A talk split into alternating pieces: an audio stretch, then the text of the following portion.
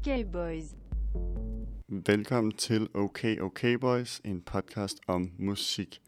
Her i Okay Okay Boys vil et panel af musiknørder i hvert afsnit anmelde ny musik. Og øh, her i programmet holder vi os ikke til nogen bestemte genre, men vi anmelder det, som vi synes er spændende og relevant.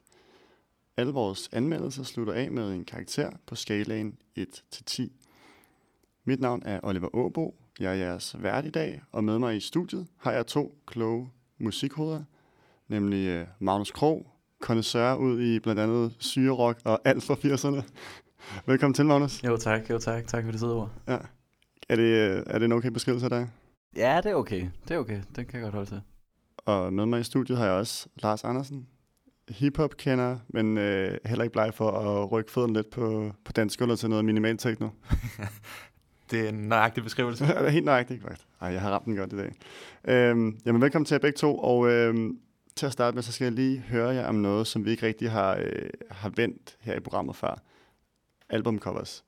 Øh, Lars, betyder det noget med albumcovers, eller er du fuldstændig ligeglad med, om det er fedt, det der er på forsiden af, af, af pladen? Altså, i virkeligheden burde det jo ikke betyde så meget, men det kan ikke undgå at præge det, øh, den forventning, man går ind til albumet med, første gang man hører det, og egentlig også sidenhen. Hvis, noget, hvis et album er, hvis et album er meget dystert, og musikken egentlig ikke er det, så synes, så synes jeg alligevel, man får det præget i en bestemt retning, hvor det påvirker ens tanke, og så får man tænkt på musikken på en anden måde, end man måske ellers ville have gjort. Så dels kan den være vigtig at skabe en stemning. Tit lever den jo også op til, illustrationen på coveret lever tit op til stemningen på, i musikken. I hvert fald, hvis det, hvis det er gjort godt. Men øh, derudover kan det også bare være et smukt, smukt til, tilhørsstykke. Ja, det, det er bestemt en stor del, del af det for mig, synes jeg. Men kan det så også trække ned, hvis det er grimt? Eller et, et eller andet, du ikke kan lide, eller hvad ved jeg? Ja, altså, det, det er mindre væsentligt. Det er ikke sådan, at det kan ødelægge ens indtryk af et album, men det kan måske afholde en fra at opsøge det lidt, hvis man står i pladebutikken og, og skal vælge mellem to, hvor den ene bare ser lidt smukkere ud, så, så vil man da nok vælge den. Hvad, er du, Magnus, er du også på de smukke nede i, øh, i pladebutikken, eller hvor det er henne? Ja, det ved jeg ikke rigtigt. Altså nu siger du pladebutikken. Jeg synes faktisk, altså det betyder mest for mig, når, når du står med pladen i hånden. Jeg lægger meget sjældent mærke til albumcovers, når jeg skal høre noget ny musik på Spotify eksempelvis. Så det, altså, det betyder meget, meget lidt for mig. Øh, og ja, jeg gætter ret i, at det kan måske godt være misvisende nogle gange, eller hvis det prøver at male en eller anden bestemt stemning, og det så kører i en anden retning, at man har nogle andre forventninger, men, men jeg synes, når musikken ligesom går i gang, så, så har jeg glemt, hvordan albumcoveret ser ud, så det betyder minimalt for mig. Hvad, hvad er så et godt albumcover, Lars? Hvad, hvad er det der for dig til at... Har du et godt eksempel på et eller andet? Øh, ja, altså, jeg kan godt lide, det er så ikke et albumcover, men en, en række albumcovers, hvis man har noget, noget kendskab til for eksempel en kunstner eller et pladeselskab, der bruger nogle af de samme elementer gentagende gange. Det synes jeg er meget fedt. Der er et oplagt eksempel på det, det er jo for eksempel pladeselskabet Blue Note, der, ja, jeg ved ikke om det eksisterer længere, men det var i hvert fald stort, i, i, da jazz var på, på sit højeste, og har lavet mange som temmelig ensartede covers, men de, de var simple, men de var fede i og med, at det fulgte den der røde tråd. Og det var, ja, der, selvfølgelig var der afvielser, men typisk var det jo bare hovedartisten med sit instrument, og så en eller anden primær farve, der, der prægede billedet, og så lidt tekst, titlen og de medvirkende kunstnere. Meget, meget klassisk. Er det også det, det, det helt klassiske øh, eller er, er du, er du vildt lidt fuldkommen ligeglad, Magnus? Nej, men jeg, nej, okay, det lød måske også forkert før. Det er ikke, fordi jeg er ligeglad. Jeg nyder selvfølgelig et, øh, et, et godt albumcover, sådan som jeg også nyder et, et maleri og et, et fotografi eksempelvis. Så det er også, altså, en, en, en maler, som jeg er ret vild med, som har lavet en masse albumcovers, det er en, der hedder Matti Klarwein, som har lavet, øh, jeg tror han var tysker, som lavede for blandt andet Miles Davis, lavede Bitches Brew, som de fleste nok kender ham bedst for. Øh, har også lavet til, til en masse andre kunstnere. Men altså, det er sådan, det er sådan en blanding af noget popkulturelt og noget surrealistisk, og der, det er ret eksotiske billeder, han maler, og de er også forholdsvis erotiske, nogle af dem. Øhm, ham er jeg ret vild med. Men, men ellers ved jeg ikke, om jeg er, er så meget til klassiske nødvendigvis. Øhm, jeg ved heller ikke, hvad, hvad, hvad tænker du med klassisk?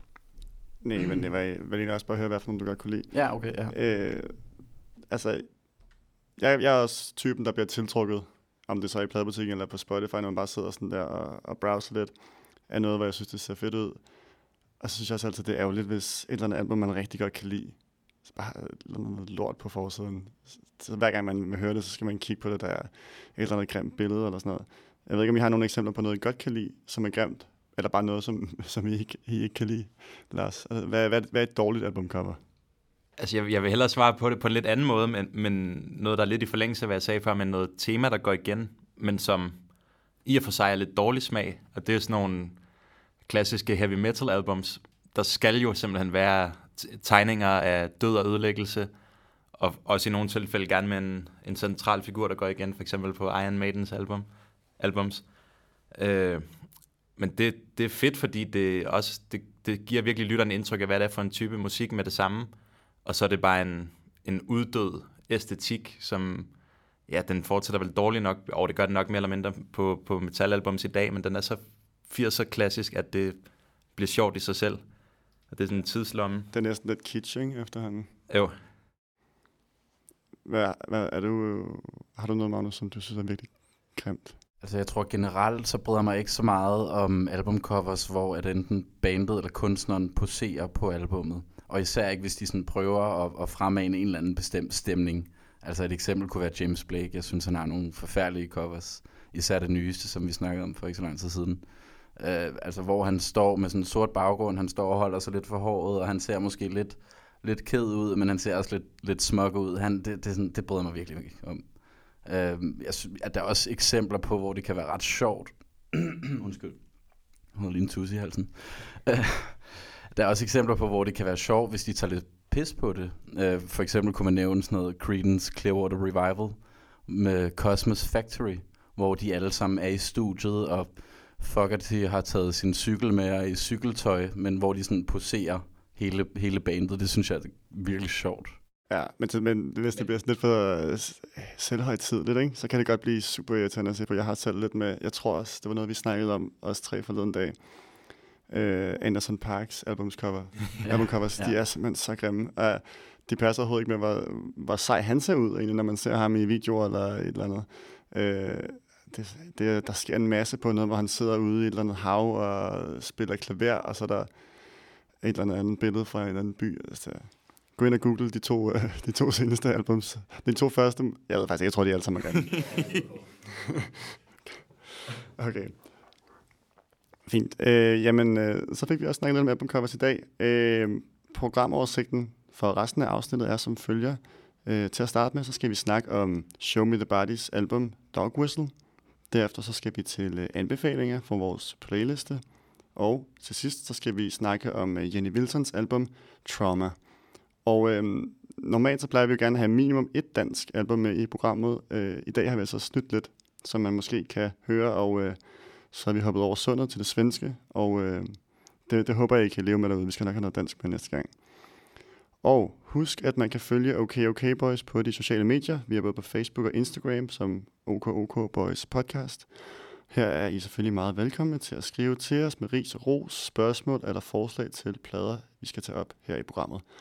Og det vigtigste af alt, husk at abonnere på os i iTunes eller i Spotify, eller hvor det er, I lytter med henne, og anmeld det og spred ordet til jeres venner og familie. Det vil vi blive rigtig glade for. Vi vil blive så glade.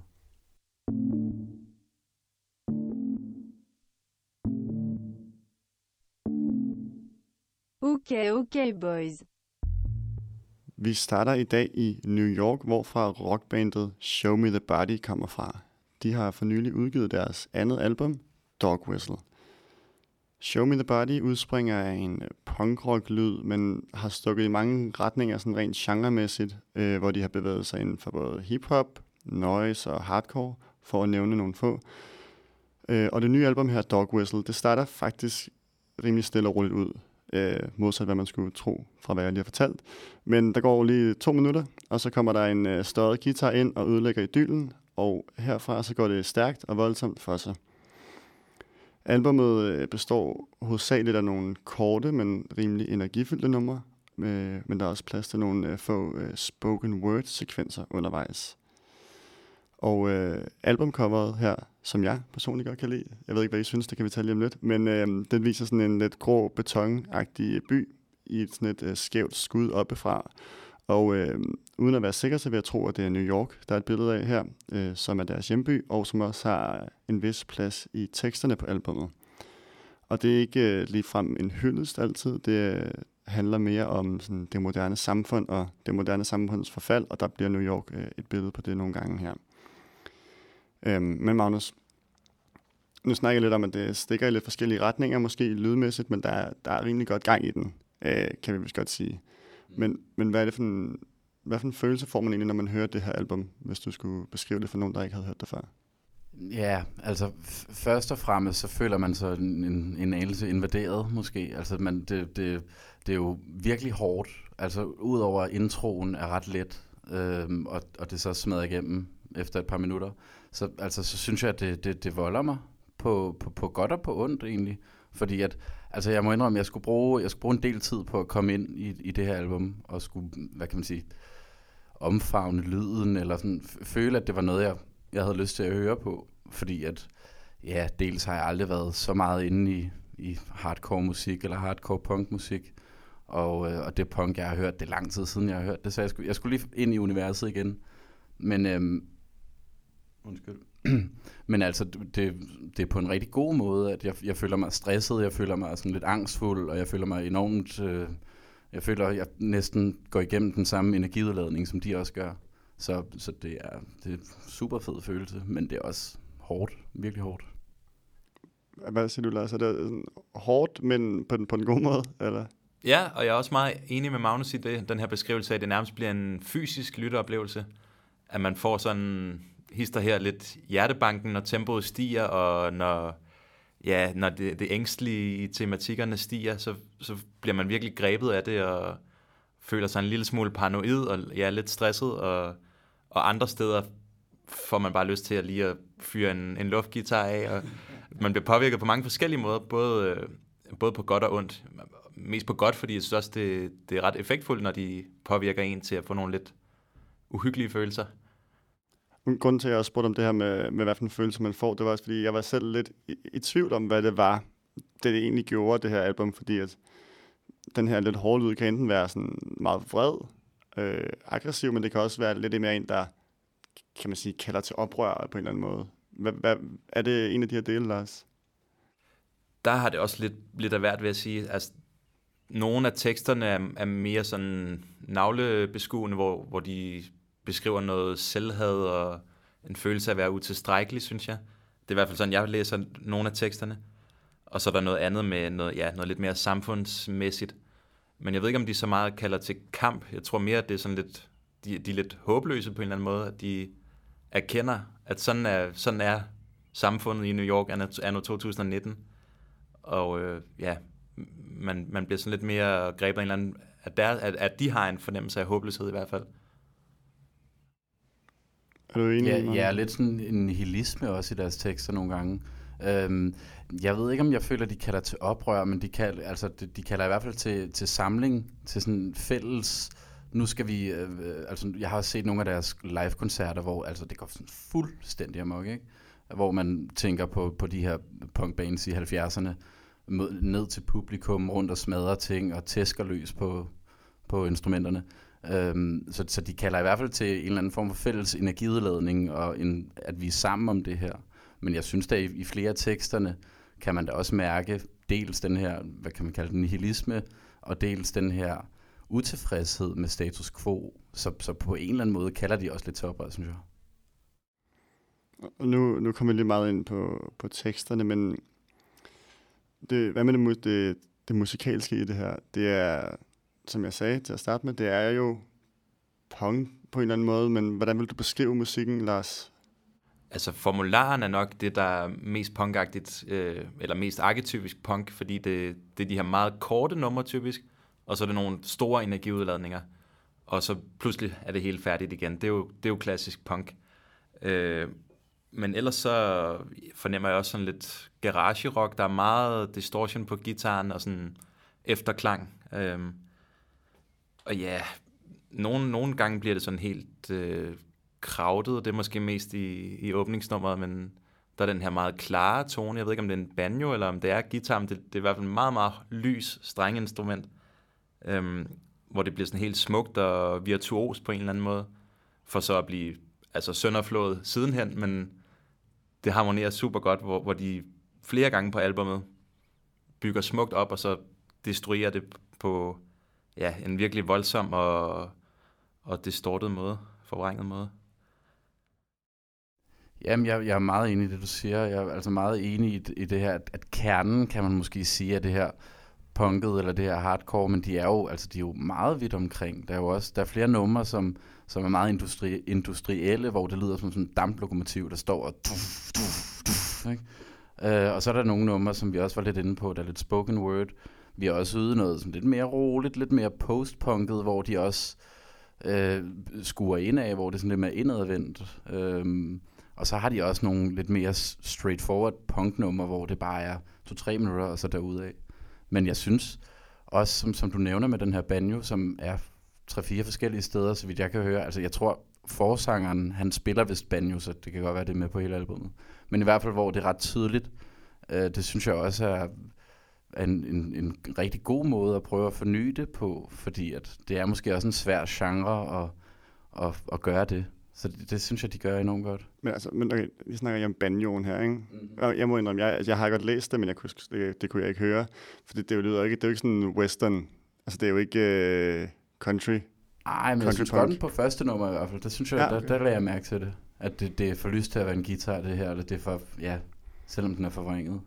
Jeg tænker bare, når man hører banjo og punk sammen, så tænker man måske en eller anden med en cowboyhat og, og læder, læderjakke. Det er citatet til vores næste teaser. Men øh, hvad hedder det? Øh, der var også der var også de her lidt mere stille passager. Der er noget, jeg mener der er i hvert fald et par, par steder på pladen, hvor der er en spoken word.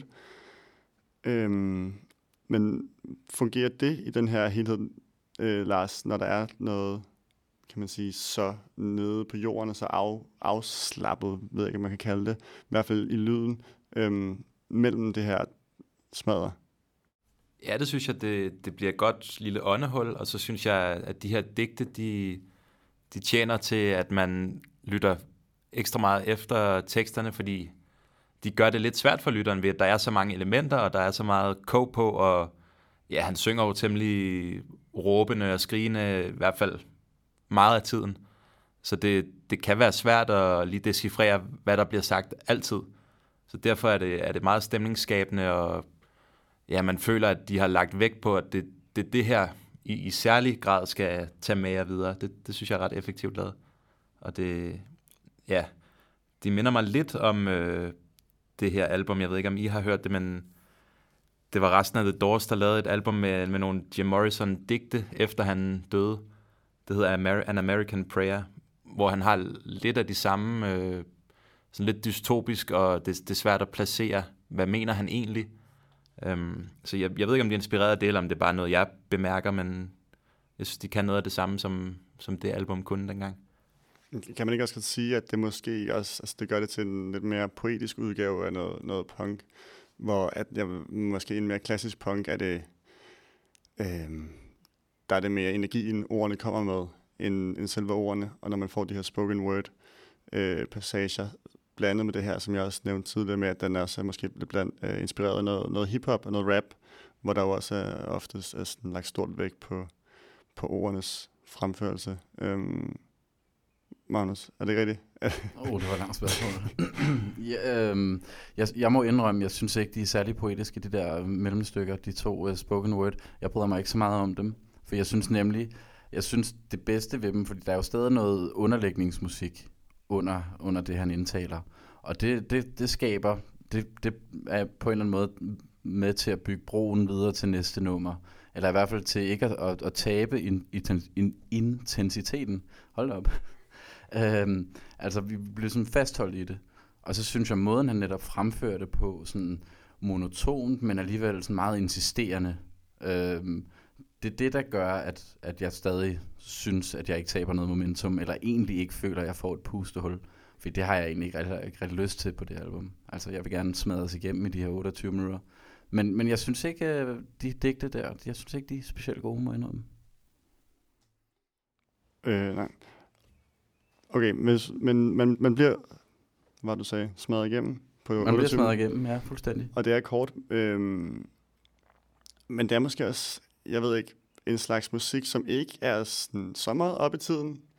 Der bliver selvfølgelig lavet meget godt, men i det brede, øh, sådan det brede publikum er der måske ikke så mange, der, der hører meget støjende musik, og der tror der er mange, der synes, det er måske meget voldsomt at lytte til en gang imellem, fordi man er ligesom blevet vant til det her, for eksempel R&B, som er blevet mere og mere øh, en del af mainstream musikscenen. Øhm, og jeg ved, Lars, du er ikke, altså, du er ikke, sådan, du har ikke været punker, siden øh, du var 10. Men, men jeg tror, du snakkede om i et, af de- øh, foregående afsnit, at, øh, at, at det var, du har fået øjnene lidt mere op for den her slags musik. Kan du sige et eller andet til dem, der sidder og tænker, og, og dem, der sidder og lytter til den her anmeldelse og tænker, okay, det ser meget godt, men det overgår jeg ikke at høre. Ja, jeg tror, det er, det er fordi, jeg, jeg, jeg er ikke gået tilbage til noget, der har været udgivet tidligere af, af punkmusik, og det helt klassiske punk. For eksempel Sex Pistols og, og så videre. Det, det hører jeg heller ikke den dag i dag, men øh, jeg er nok blevet grebet lidt af, hvad var det, der dengang betog folk sådan. Og så har jeg prøvet at opsøge noget, der var lidt nyere og lød som det. Men jeg synes, det, der er anderledes i dag med de bands, som jeg har dyrket lidt herinde for det sidste års tid, det er, at det, det er mindre præget af ren rå smadret. Der er mere melodi og, og guitar og lidt mere bred appel i det trods alt. Øhm, så det, det blander nogle forskellige elementer, så man kan, man kan få den der yeah, smadret følelse samtidig med, at det også er mere end det. Og Det, det har jeg godt kunne lide. At det måske ikke, i virkeligheden ikke er så tro mod sin genre, som punken måske har været de sidste hvad, øh, 20 år, må, måske lidt mere, siden den havde sin storhedstid, var, at man så har været meget tro mod de, de oprindelige, hvor at der, at der er kommet lidt mere lyst til at, at, at trække fra nogle forskellige andre genrer. Giver det mening? Helt klart, ja, og det er også okay at forsøge at lave et hit. Øh, det har det jo også været i sin tid, men der har det mere været, fordi det var tidsånden, man har ramt mere, end det har været lyden i musikken, som har appelleret bredt. Ja, der var også, øh, altså, de trækker jo også på, på rappen, som jeg også synes er en meget sjov, øh, den her blanding, der er kommet lidt tilbage på en eller anden måde. Øhm, det har været lidt kikset i mange år at lave rap rock eller øh, new metal, eller hvad det nu har heddet. Øhm, men at, altså, at hiphop man begynder at trække på nogle af de mere øh, voldsomme rock øh, genre, og, og vi så også her ser nogen, måske ikke så meget på det her album, men alligevel lidt trækker på noget hiphop. Men Magnus, du, altså jeg ved, du også godt har lidt med, øh, at der er lidt hiphop elementer i den her. Ja, helt sikkert. Jeg synes øh, især på, der er på et par numre, hvor de lige, hvor han rapper lidt, og så på sidste nummer, der hedder USA Lullaby, det, der får jeg sådan en Death Grips følelse. Death Grips, som er et hiphop band, som er et eksperimenterende hiphop band, som ligesom har inkorporeret rock og punk og alle mulige forskellige ting. Altså. Mm, og det, det, det har lidt den samme lyd på en eller anden måde. Men altså op til, at jeg skulle anmelde det her, fordi jeg synes, det var lidt svært at komme ind i, så havde jeg brug for lidt kontekst, og en del af det var ligesom at, at prøve at lytte til deres forrige albums. Og så lyttede jeg til deres øh, debutplade, der hedder Body War. Øhm, og det er jo et helt andet udtryk, de kommer med der. Det er jo en, en, en plade, der er gennemsyret af hiphop på forskellige måder. Altså hvor du har nogle numre, som er sådan lidt mere rytmisk spillet. Det er ikke helt ligesom mudret og støjet. Sådan, der er sådan lidt Beastie Boys over det måske. Øhm, og så er der andre numre, som er sådan mere, sådan mere psykedelisk rock, hvor der er masser af rumklang og reverb på gitaren. Og, altså sådan endnu mere skizofrent og sindssygt album end det her. Men alligevel gennemsyret af hiphoppen. Sindssygt godt album. Virkelig godt album, synes jeg. Øhm, så, så hvad var det, du spurgte om? Jamen, det var mere bare, om man kunne, om man, om man kunne høre noget hiphop eller rap, eller hvad man skal kalde det i det her. Klart, men det er også, altså det er jo personligt i hvert fald, er det sådan en, en genre, jeg har lidt svært ved, eller sådan en blanding mellem, nu snakker du om nu metal, du snakkede om rap rock og sådan noget, og så tænker man Kid Rock, og hvad skal der ske, ikke? Altså det, det, man, det, men du har ret i, at det er ved at komme igen. Vi ser det jo også, vi, da vi snakkede om Spider-Man soundtracket, var der også flere af de her hip-hop numre, som inkorporerede rocken. Ja, det er den her SoundCloud-rap har fået lidt, den her rå energi i hvert fald, har, Ja. har fået det til at trække på nogle punk-elementer. Øhm, men øh, jeg synes, vi skal runde af for Show Me The Body øh, her, og øh, så vil jeg gerne høre, hvad I har tænkt jer at, at give dig karakter. Lars, vil du starte? Ja, altså jeg synes, det har været svært at give en karakter. Det, det siger vi nok hver gang, gør vi ikke det? Men især fordi, som, som vi lige har snakket om, så vi ikke så, eller nu kan jeg kun tale mig for mig selv, men som, som det er blevet tydeligt af, hvad vi har snakket om her, er vi ikke så velbevandret i punk-universet, så det er svært at sige, hvordan måler det sig mod andre artister, lignende artister, for dem har jeg ikke så stor indsigt i. Men øh, jeg synes, det er rigtig fedt, og det, det kan godt være, det trækker lidt op, at det for mig er så unikt. Jeg ved ikke, om det er så unikt i forhold til, hvad der ellers findes på scenen, men jeg synes, det er ret unikt i forhold til min verden. Og øh, ja, der er, en, der er en pisse fed energi, og en meget forskellig art energi, og en fysisk øh, fornemmelse, som vi snakkede om. Så jeg synes, det er en, det er en total oplevelse på mange måder, som fortjener et 8-tal. Ja, Magnus? Jeg er virkelig enig i det, du sidder og siger, Lars. Det er kloge ord. Øhm, jeg, altså min, min, hvad kan man sige, punksfære, eller i hvert fald den her type musik, er heller ikke så stor, så for mig lyder det også, jeg ved ikke om det lyder fornyende, men det lyder i hvert fald som et frisk pust. Øh, og det, og, og, og du, altså, du er fuldstændig ør i hovedet, når du har hørt det, og det er du på den bedst mulige måde, fordi at du bliver smadret igennem, altså du får lyst til at tage et bad bagefter, det er råt, det er beskidt, altså det er virkelig, samtidig med det melodiøst, og komplekse strukturer i nogle af numrene, og altså jeg, kan, jeg er ret vild med det. Øhm, jeg kunne måske godt savne, at det var en lille smule længere, og så, som sagt, er jeg ikke sådan helt vild med det der spoken word, og så hvis, altså igen, det, det, deres debutplade, synes jeg bare, efter jeg sammenlignede de to, så synes jeg, at den her blinder en lille smule, fordi jeg synes virkelig, at de inkorporerede de her hiphop-elementer fantastisk godt, og, og den der, det der mere skizofrene øh, udtryk. Så jeg giver det en stor syver. Stor syver. Hvad vil du give det gamle, bare lige for... Og nu har jeg kun lige hørt den to-tre gange, men et, et 8-tal kunne den godt... Øh... Ja, nu sagde jeg, at den blindede den her, så det må i hvert fald være 8. meget, meget, meget stor syver. Fedt. Ja, men øh, det var alt fra Show Me The Body, øh, og øh, vi er tilbage lige om lidt med vores playliste og anbefalingerne.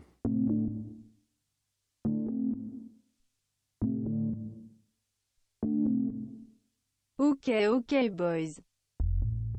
Nu skal vi til vores anbefalinger fra playlisten, og øh, her der vælger vi inden hvert afsnit 10 numre hver, som vi gerne vil anbefale. Det kan både være noget nyt eller noget gammelt. Og så tilføjer, det, vi, øh, tilføjer vi det til vores playliste. Og øh, playlisten her, den kan I finde ind på Spotify. Den hedder bare Okay Okay Boys playlisten. Og øh, her i øh, podcasten tager vi så nogle af de numre op, øh, som vi har valgt, og, øh, og snakker lidt om dem. Og øh, da I gav mig jeres nummer, så kunne jeg se, at I begge to havde valgt noget øh, Nakshatras, som øh, for faste lyttere vil, øh, vil kunne huske, at vi øh, har snakket om, at vi skulle ind og, og høre dem spille øh, på Stengade. Det var en rigtig god koncert. Øh, ikke, Lars? Det var det i hvert fald jo. Det var, det var rigtig fedt. Øh.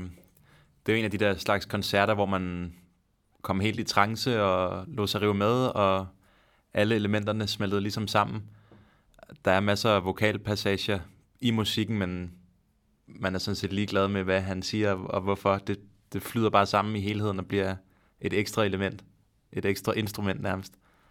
Um, ja lad mig holde det til det, så tror jeg, Magnus har noget uddybende at sige om det sikkert. ja, det er, jeg er meget enig med det der med, at man kom fuldstændig i trance. Det var, det var så skønt. Det var, eller det var skønt, og det er helt forkert ord at bruge. Fordi det var hårdt, og det var, det var helt fantastisk. Jeg har også, altså jeg har virkelig knus elsket dem, siden jeg lyttede til deres debutplade, så det var, det var ret stort for mig at opleve dem. Og, og de har jo, både med koncerten, men også deres plader, at, at numrene godt kan lyde en lille smule som hinanden. Øhm, men, det, men til sådan en koncert, så er det også bare, at du føler, du føler næsten, det hele er velkendt, selvom du måske ikke har hørt det hele. Nu er det svært for mig at sige, for jeg har hørt det meste af det, men alligevel så føler du lidt, at de hele tiden vender tilbage til deres, hvad kan man sige, melodiske udgangspunkt. Og det, det giver sådan det en fantastisk følelse, når du står der og føler, at du kan rock med til det. Ja, jeg, altså jeg havde ikke hørt Nej. specielt meget, inden vi var inde og se det, men, men der, de gør et eller andet, hvor de tager rigtig mange elementer fra noget meget klassisk rock, om det så er sådan, det, det er lidt hårdere, eller det er lidt mere syret, eller det er lidt progressivt, men så det hele føles velkendt, men det er bare skruet sammen på en eller anden måde, som gør, at det, det fungerer helt vildt godt, uden at det bliver kedeligt eller lyder som noget, man har hørt før, selvom det lyder som noget, man har hørt før, på en god måde. Jeg er meget enig, for lige der præcis de her små detaljer, de små snoninger, som de tager, for det er jo, det er jo en meget velkendt opskrift, de bruger. Meget repetitivt også. Men det er de der små detaljer, hister her, det, det er fantastisk. Ja, så der er i hvert fald øh, to numre på med dem på playlisten, så det kan man gå ind og høre. Men man skal næsten, altså, man skal næsten høre det i albumform, vil jeg sige, men der er i hvert fald så to numre på, så det kan man også høre. Øhm, Magnus, du har også, jeg ved, du har valgt nogle numre, som øh, lidt af en hyldest til nogle, øh, nogle, nogle afdøde legender. Ja, to, øh, to herrer, som er døde her i 2019. Og jeg vil sige på forhånd her, begge numre er mere repræsentativt for kunstneren, end det egentlig er præcis de her numre, som jeg gerne vil tale om. Det første, det er Mark Hollis, som døde tidligere på året, som var frontmand og forsanger i bandet Talk Talk. Øhm, Talk Talk er jo den her ja, 80'er synthpop-gruppe, en af de absolut største og mest succesfulde, øhm, som så her i 88 laver et album, der hedder Spirit of Eden, som jeg har valgt en sang fra. Og det er jo det er en lille smule blasfemisk at, at kun at lytte til én sang, for det er, altså, hvis der er noget album, du skal lytte til fra ende til anden, og som er sådan en total oplevelse, så er det virkelig det her album. Så jeg, jeg synes helt bestemt, man skal lytte til det hele. Altså det er virkelig en mastodont af et album. Det er, det er en af mine absolut favoritter. Og jeg ved godt, det er lidt en kliché at sige, men altså det var sådan et album, der fuldstændig åbnede en ny verden for mig. Og også hvis, altså, hvis du kigger historisk set, også åbnet en verden for, for, for musikverdenen, for andre kunstnere. Fordi at, altså de, det er et band, der laver tre succesfulde synthpop-plader, og vælger så at lave sådan noget fuldstændig anti-musik, kan man næsten kalde det. Går ind i et studie, spiller det, indspiller deres øh, album over, over et år, og inviterer en masse forskellige kunstnere til studier, og til forskellige kirker og forskellige områder, hvor de har optaget, og har bedt dem improvisere over de her, hvad kan man kalde dem, måske sådan lidt post-rock sangstruktur, sådan nogle lange, flydende sange. Øhm, og så, som man siger sådan, måske 90% af Mark Hollis' arbejde på den her plade har været sådan en klippe hvor han så har han lige taget 10 sekunders båndløs bas, og 15 sekunders øh, guitar solo, og smidt dem ind i sangene hister her. Øhm, men uden at, at man føler, at, at du bliver bombarderet med forskellige indtryk. Men, men det er bare, som en, en klog mand sagde det på et tidspunkt, så føles det som øer af skønhed i øer af ørkenvandring. Uh, det er store ord, det ved jeg godt, men, uh, men det er den her, altså stillheden og larmen og kaos, det, det betyder, og, og skønheden især, øh, spiller alle sammen en kæmpe stor rolle. Uh, og måden de også skifter fra larm til, til stillhed, eller fra stillhed til kaos på et splitsekund, det er simpelthen dynamisk, og det er en meget voldsom plade også. Altså, ja. Og så har jeg også fundet ud af, nu ved jeg ikke, hvor mange gange jeg har hørt den, men, øhm, men det er sådan en plade, man sådan, hver gang man hører den, så finder man nye små afkroge og hjørner i den. Altså det er sådan en konstant opdagelse. Det er på det varmeste kan anbefale en plade. Øh, ja, og den anden er Scott Walker, som jeg også gerne, jeg skal gøre det kort, øh, som ja, er jo altså mest kendt for, for sit, øh, sin Walker Brothers periode, hvor han med sin bror lavede popmusik øh, i, i midten af 60'erne, start 60'erne, og sådan på mange måder, lidt ligesom Beatles, men alligevel overhovedet ikke som Beatles, var en mand, som ligesom redefinerede, hvad popmusik kan være.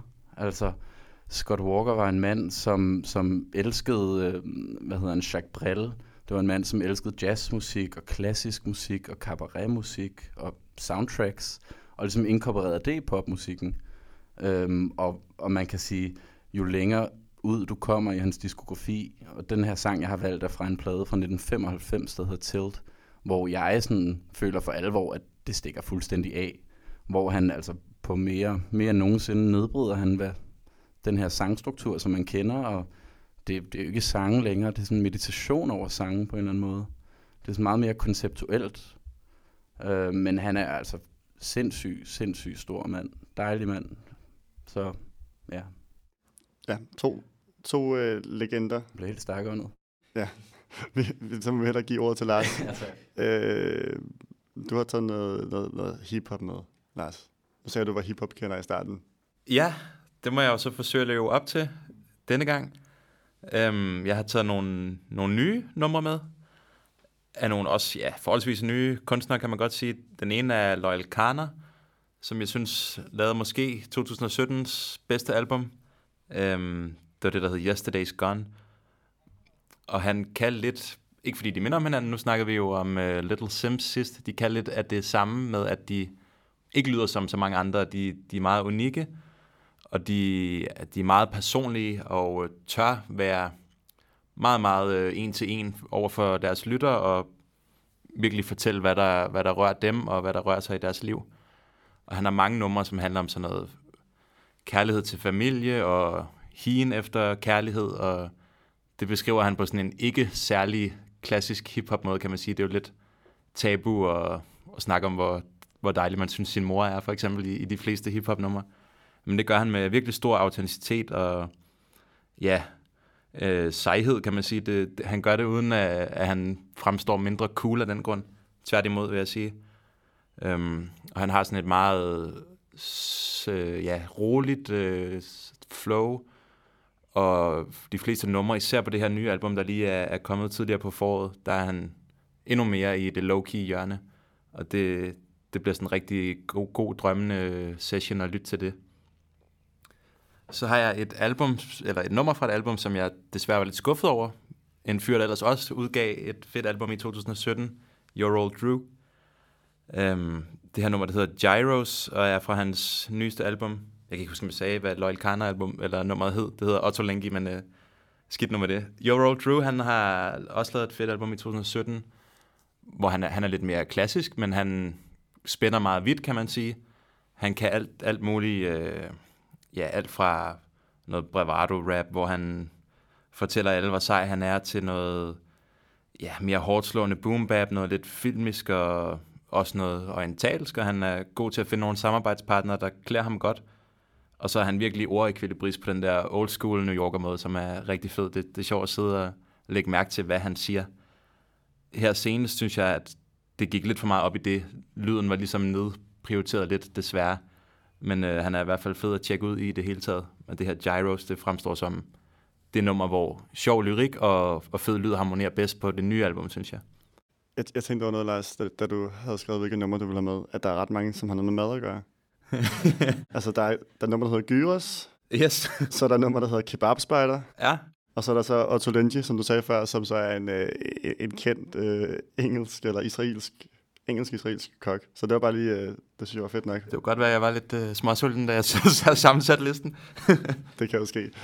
Øh, og så har du også et, øh, det har så ikke noget med mad at gøre, som jeg ved, men øh, et lidt, lidt øh, syret, mærkeligt nummer med en, der hedder Ryan Trainer.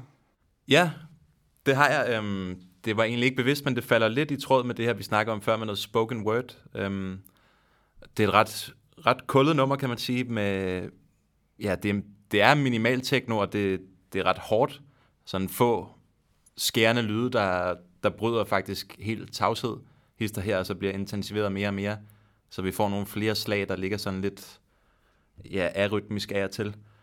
Og så har han en... Jeg kan ikke helt øh, gøre op med mig selv, om det er en, en rigtig person, eller om det er en eller anden computergenereret stemme, som kommer med nogle forskellige udsagn, som bliver mere og mere øh, ja, underlige og ubehagelige. Øh, så det passer godt til den her uhygge og ja, kolde stemning, der er i nummeret i det hele taget. Så det er ret spændende, men heller ikke helt for sarte sjæl. Nej, jeg har også øh, valgt et nummer til playlisten, som er lidt, altså det lyder ikke som det, men det er lidt i tråd med, at det er noget elektronisk, men på den der lidt, øh, lidt nøjere måde og lidt mærkelig måde. Øh, det er nogen, der hedder Amnesia Scanner, øh, et nummer, der hedder AS Crust, som ja, det er faktisk lidt hiphop-agtigt, på, på sådan lidt trap-agtigt på den måde, nummeret er lavet på, men så er det bare, har den de her elektroniske øh, lyde, og også en eller anden forvrænget stemme indover. De kommer på, øh, på Roskilde faktisk, øh, og dem håber jeg, jeg får set, og jeg kan anbefale det, hvis man vil se noget lidt, lidt mærkeligt. Magnus, du har også, øh, du har også lidt Roskilde aktuelt med på, kan jeg se, øh, noget øh, Bob Dylan, ja. god gamle, og øh, Death Grips, det er vel noget, nogen, du glæder dig til at se? Ja, jeg glæder, selvfølgelig glæder mig til at se Bob Dylan, fordi han, ja, han var sådan en ungdomshelt, øh, men, men han er også en typen, der godt kunne være lidt rusten, og du ved, med de gamle kunstnere, som, som kommer til deres måske sidste koncert. Men, øh, men Death Grips glæder mig rigtig meget til. Nu nævnte vi dem også før, i forhold til Show Me The Body. Men altså, jeg har, jeg har set dem en gang før på en festival. Jeg har, kan jeg lige nå en sjov anekdote her? Ja, hvis den er sjov og hurtig. Den er rigtig sjov og rimelig hurtig. uh, nej, jeg var, jeg var, det var Primavera Festival i Barcelona i 2013. Jeg havde lige været på et år på højskole, og med et par af vennerne tog, tog vi til Barcelona og, øh, og, og skulle se musik. Og klokken var vel her to om natten. Vi havde lige set en dejlig, sørgelig, inderlig James Blake-koncert i, i Spaniens øh, sommer, smukke sommer øh, hed. og øh, ja, den sluttede så, og jeg vidste, at jeg, jeg kunne lige nå en halv times tid af Death Grips, hvis jeg skyndte mig rigtig meget. Der var alligevel der var lige 10 minutter fra, fra de to scener. Øh, de to andre, jeg var sammen med, de skulle lige tisse og købe øl, og så ville de møde mig dernede. Så jeg tænkte, ved du hvad, jeg, jeg spurter hele vejen. Jeg løber derned til den der scene. Og det tog mig, ja, det tog mig de der 5-10 minutter. Sådan kampsvedig kommer jeg ind på den der arena, eller indgangen til arenaen, hvor jeg så kan høre, at de spiller den her sang, som jeg så har valgt til spillelisten, der hedder I've Seen Footage, som er sådan en sang, der, altså der er max gang i den, og kommer løbende ind til den her sang, og bare kommer næsten ind i den moshpit med det samme, fuldstændig... Ej, det var, det var, det håber jeg lidt at genskabe i år. Det, det var en sindssyg oplevelse, og det, det, der er så meget energi i deres musik, så det bliver, det bliver for vildt. Det håber jeg. Øh, ja, og til sidst vil jeg lige nævne et par numre, som jeg også har, har smidt på listen. Øh, det ene er et, øh, et band, som jeg faktisk også øh, anbefalede sidst. Men jeg synes, at de kan noget, så jeg vil lige øh, give et skud til dem igen. Det er et dansk band, der hedder Intet Altid. Øh, og de har lavet et nummer, der hedder Edward Leve. Og øh, hvis man ikke ved, hvem Edward Leve er, det gør jeg for eksempel ikke, så det er en øh, fransk forfatter, som øh, lavede en, øh, skrev en bog, der hed Selvmord. Efter han havde afleveret øh, bogen til sin øh, forlægger, så begik han selvmord. Øhm, så det er selvfølgelig rimelig, øh, rimelig dystert. Og det er nummeret også på sin egen poppet måde. De synger har det som Edward Levé. Så det er et, et rigtig stærkt nummer, både for teksterne, men også for øh, musikken i det. Og til sidst, så vil jeg bare lige, øh, Lars, du anbefalede sidst, øh, Nicola Cruz. Huh. Øh, øh, sig. Øh, og det, det hørte jeg så lidt, fordi jeg synes, det er godt. God anbefaling, tak for den. Og øhm, meget på vores øh, albumcover-snak tidligere, så da jeg sad på Spotify og tjekkede øh, relaterede kunstnere, så fandt jeg et meget, meget flot cover. Øh, og det var en, der hed Rodrigo Gallardo fra Chile, mener jeg, han er, med et nummer, der hedder Minero. Øh, og det er sådan, øh, det er endnu mere elektronisk end Nicola Cruz, men så har det sådan noget lækker panfløjte beat indover. Så det er også en anbefaling herfra. Det vil jeg prøve at høre. Det skal du gøre. Det var alt for øh, vores playlist-anbefalinger. Lige om lidt, så skal vi snakke om øh, Jenny Wilson og albumet Trauma.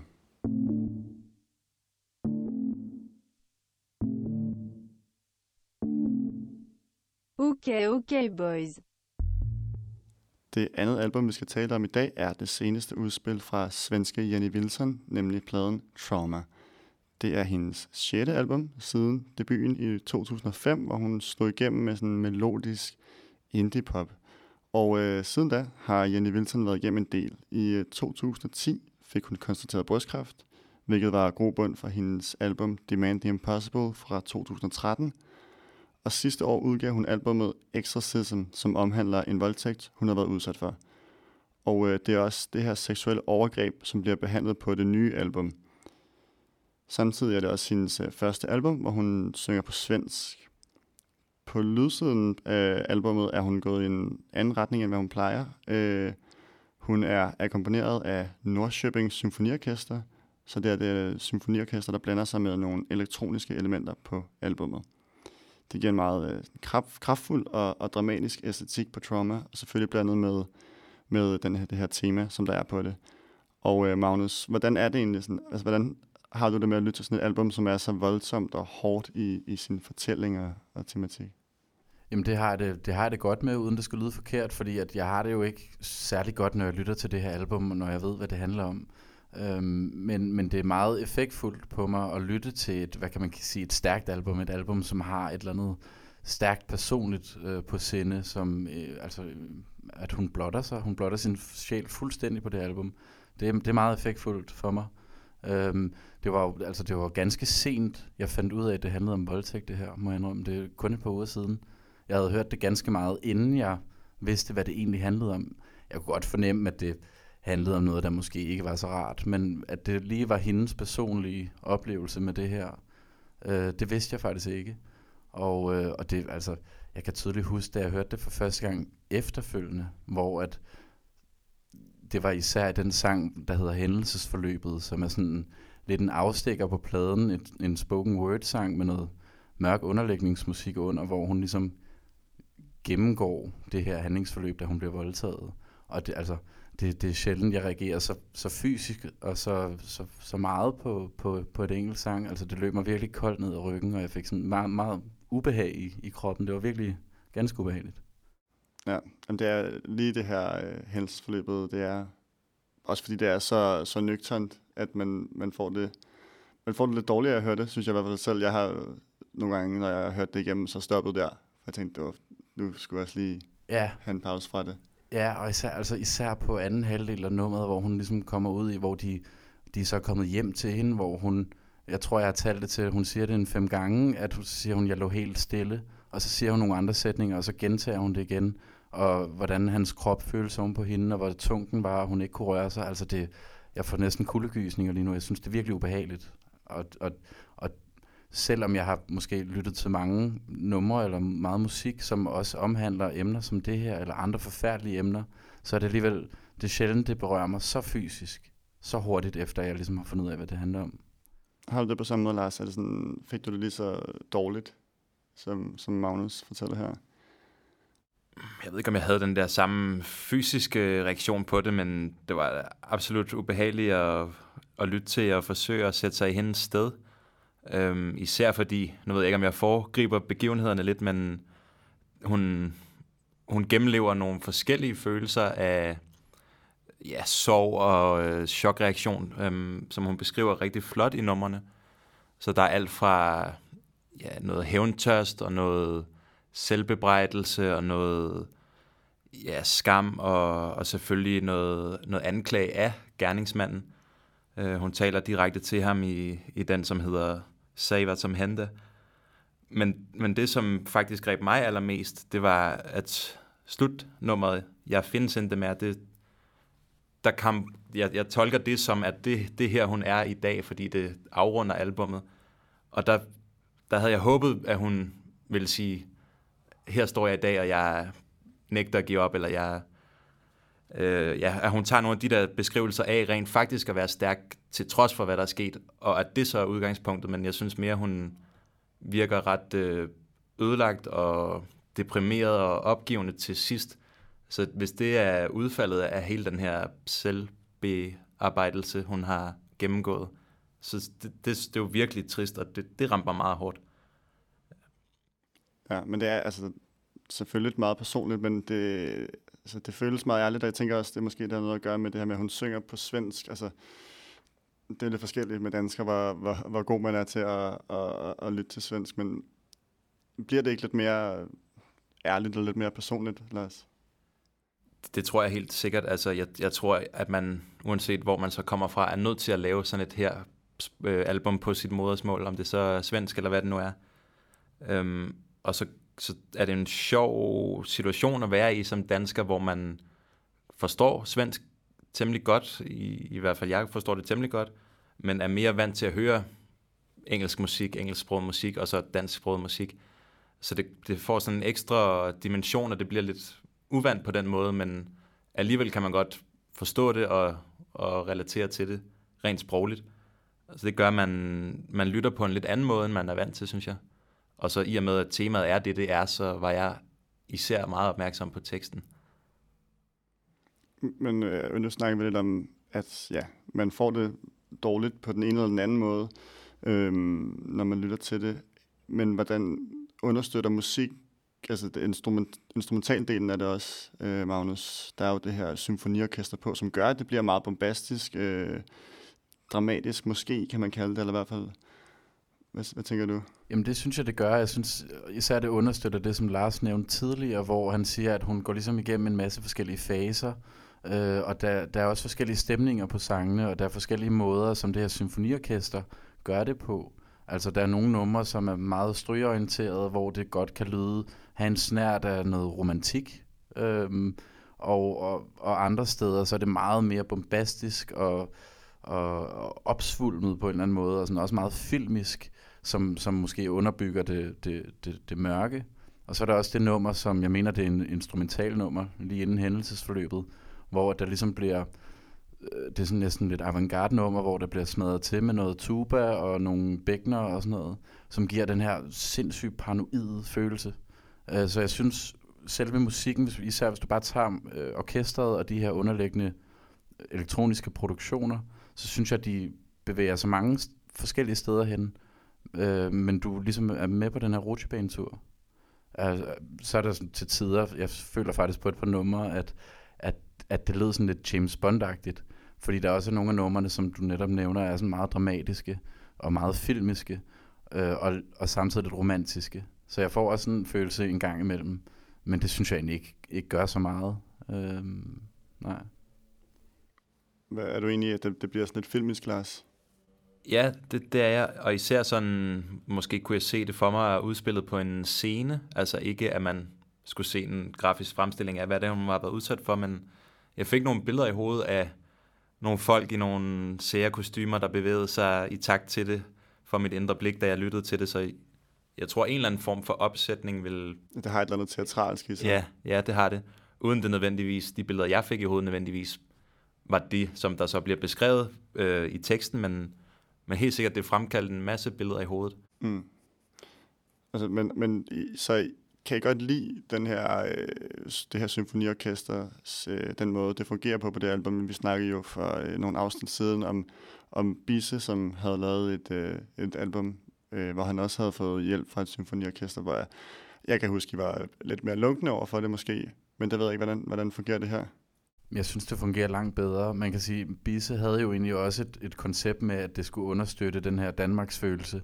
Men jeg, men jeg føler bare, at det var sådan, det var to forskellige ting, der ligesom var sat sammen. Hvor her, øh, det er sådan noget, jeg læser mig til det her, men det synes jeg godt, jeg kan mærke i det, at øh, ham, ham, der hedder Hans Ek, er ligesom ham, der har fortolket eller oversat de her elektroniske produktioner, den her tunge bass, de skære, skærende synthesizers, som hun øh, hvad, hvad jeg tror har komponeret. Og han ligesom har fortolket det til klassisk musik. Så jeg synes, de, det spiller meget bedre sammen. Helt klart. Er du enig, Lars? Ja, altså jeg, jeg kunne lidt bedre lide Bisse end I to, tror jeg. Mest sådan for ja, det grandiøse og det storslåede i det, og at, at jeg synes, det var gennemført på den måde, at det var fuldt til dørs. Men øh, ja, her, her harmonerer det bedre med, med temaet, kan man sige, det overordnede tema. Det, det beskriver det her følelsesliv, som hun, hun er, er i.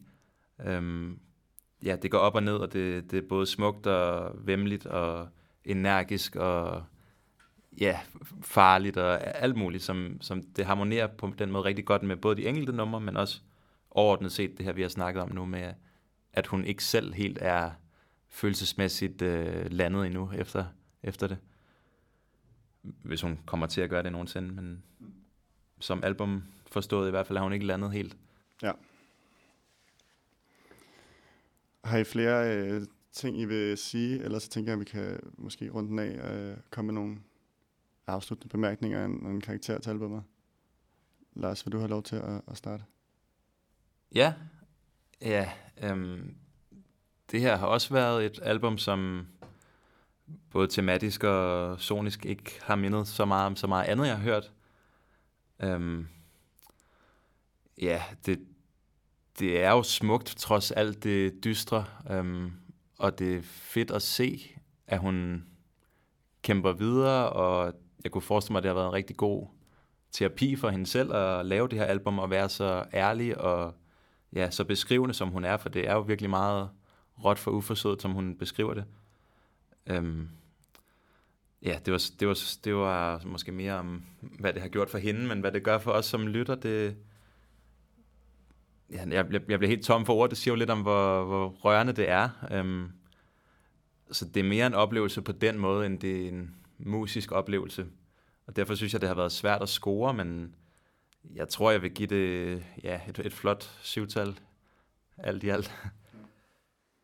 Hvad siger du, øh, Magnus? Er det også, har du også den samme følelse af, at det, en ting er at bedømme det som koncept, men en anden ting er at bedømme det som bare musik?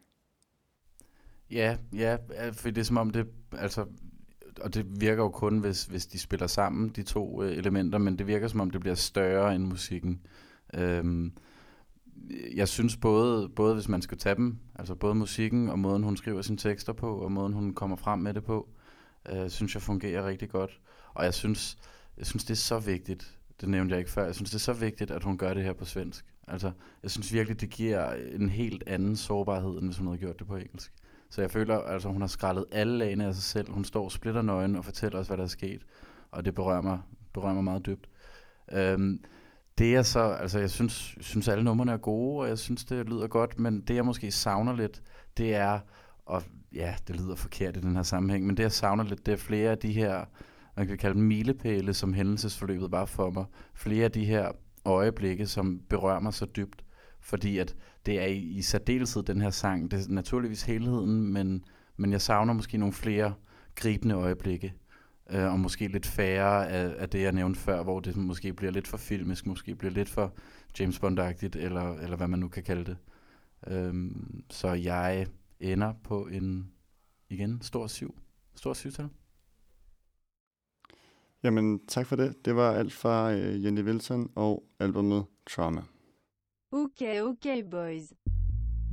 Det var alt for den her gang, og øh, til alle jer, der har lyttet med til den bedre ende, så kan jeg lige øh, tease lidt for, at øh, nu, nu er det sådan, at vejret bliver lidt varmere, dagene bliver længere, så vi nærmer os øh, festivalsæsonen, og øh, vi skal nok også komme ind på det her i, øh, inden de kommende afsnit.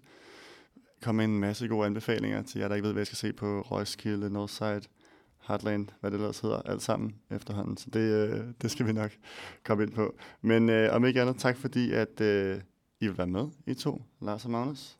Selv tak. Selv tak. Og selvfølgelig tak til jer alle sammen, der lytter med derude. Husk at følge os ind på de øh, sociale medier. Vi er på Facebook og Instagram. Vi hedder OK OK Boys Podcast. I kan skrive til os, hvis I har ris, ros. Øh, jeg har nogle spørgsmål til øh, Lars og Magnus. Og kom også med forslag til, hvis der er noget musik, I gerne vil have, vi skal anmelde. Og så skal I selvfølgelig huske at sprede ordet om okay, okay Boys, hvis I kan lide det, I hører. Musikken i programmet er lavet af Anders Spelling. Vores logo er lavet af Victor Åbo. I studiet var Magnus Krog, Lars Andersen og mit navn er Oliver Åbo. Tak for denne gang.